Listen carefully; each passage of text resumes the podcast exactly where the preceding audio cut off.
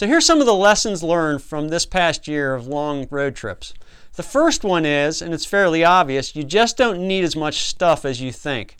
Time actually flies pretty quickly, and you don't need near as much clothing or food or general supplies as you think. So, most of the places that we go tend to have convenience stores, Walmarts, and other things that you can pick up food. So, it's usually not a great idea on a long trip to just overpack the R-Pod with all kinds of things, most of which you can get locally. As I heard someone say one time, as far as clothing, you know, lay out what you think that you need and then cut it in half. So that's a pretty good rule, actually, I found to be true. The next thing is to pack less and to buy more locally. And I talked about this a little bit ago.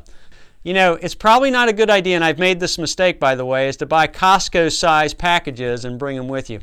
Big packages of paper towels so that you have a bunch of paper towels with you. You're going on a seven week trip and you don't want to rebuy paper towels. Well, pa- paper towels is something you can get locally almost anywhere at a Walmart or whatnot. So it may not be a good idea to take up space, which is at a premium, with huge packaging of stuff. All right. We like to save money and have low prices and buy large amounts, but space is actually a premium when you're doing longer trips. So remember, you have Walmarts and grocery stores nearby generally, most places you go, and you can just pick up stuff like that. Okay, number three is to actually pack more and buy less online. Now, this is kind of the opposite what I just said, but this has to do with specialty items, hard to find items like specialty foods or vitamin supplements or things like that that you may not be able to get locally where you're going to. Those things you do want to pack. Usually these aren't big items uh, as far as taking up space, but they're specialty items that you do need to remember. And with that, you know, you can get things shipped to you. And we've done this and had some mixed eh, results with using like Amazon lockers. When we went down to Florida last winter, we tried Amazon lockers and it worked where Amazon delivers to like a local 7 Eleven or convenience store and you go there. But we had mixed uh, experiences with that because sometimes the lockers are full and it takes an extra day to get your stuff. And so, you know, one thing to remember wherever you're going, if you do have to get things shipped, call in to your local ranger station, or your campsite to find out if they take Amazon deliveries. You may be surprised. Many state parks will receive Amazon packages for you, and then instead of going across town to find an Amazon locker at a 7 Eleven, you just go to the ranger station at your campsite and find the package they're waiting for you. So, a good thing to remember.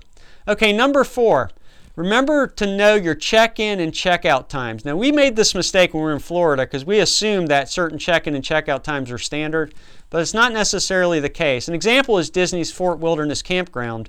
We were thinking you couldn't uh, check in till 3 p.m., which is our usual experience with state parks, but actually you can check in at 1 p.m. So we were actually tooling around longer than we needed to when we could have checked in earlier and enjoyed the campsite longer. So remember to know your check in and check out times.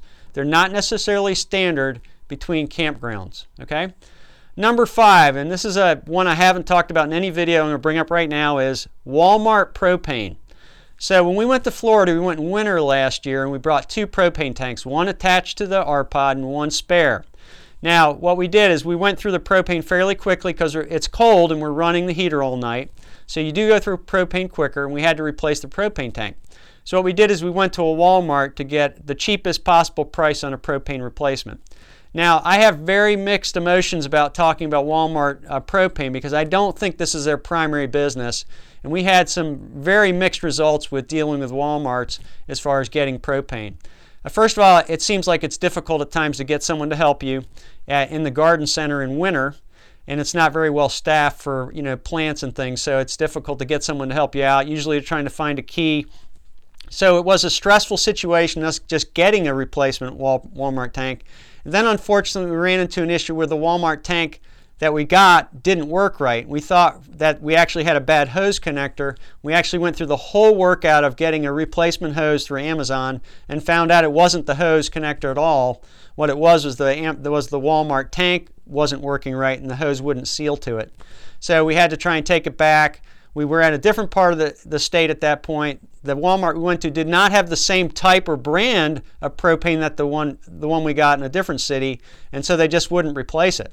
It was quite a frustrating situation. So we ended up actually just uh, turning in the half-used tank, and you know took the loss and just got a propane tank somewhere else. But just remember that. Don't go through the stress of that if you have an issue with propane. Uh, you just take your lumps if it doesn't work right and get a new one. Um, okay, number six is add extra time. So this is really important when you're traveling an RV in general and especially on longer trips. Don't anticipate that you're going to be able to drive 10 hours like you do in a car in a day in an RPod, in an, with an RPod towing. It's a little more difficult. Usually you're going to be going slower. Uh, probably have to take some breaks that you usually don't in a car. So just realize it's going to take a lot longer usually to get somewhere in a travel trailer than it does in a, a regular car trip. So with that, you know, just just try to set your expectations accordingly. We usually drive a considerably uh, lower speed, more around 60 miles an hour than 70 on a 70 mile an hour highway with the RPod, and it just takes longer to get there. So you have to do that. And when you're leaving places, tear up, tear down takes longer. So just plan more time and try and take the stress off from a time perspective.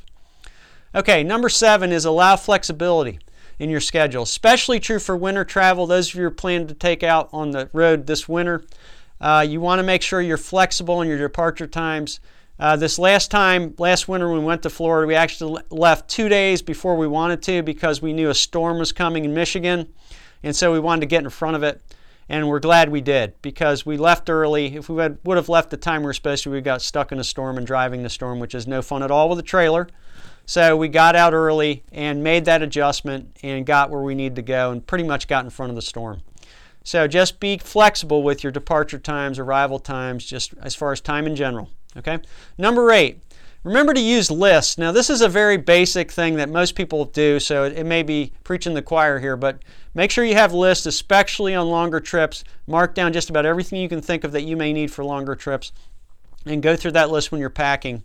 It's very important that you don't forget any of these items that you definitely need for the longer trips and a list always help. There's a couple good apps that we can use. You know, Wunderlist is a good app. OneNote from Microsoft is a good app. Just make lists so that you can check those off, or the paper method, obviously, and have those lists ready, especially if you're doing longer trips. Really important in the winter if you're packing everything up in the winter. You know, you're outside and it's cold out there. You're just doing things quickly. You can forget something, so make sure you check your list off. And number nine, kind of the overarching one: enjoy the journey. Okay, it's not just about getting there. The fun part of travel with a RV is, is the journey. Try to enjoy it. Have fun with who you're with. Uh, a lot of the points before this about taking pressure off with time will help that, make it more fun. And remember, it's a long trip, and they, they can be really memorable and fun, and points of interest and things that you can hit. So hopefully that's enjoyable. Anyway, thanks for watching. This is John Marucci, and so long for now.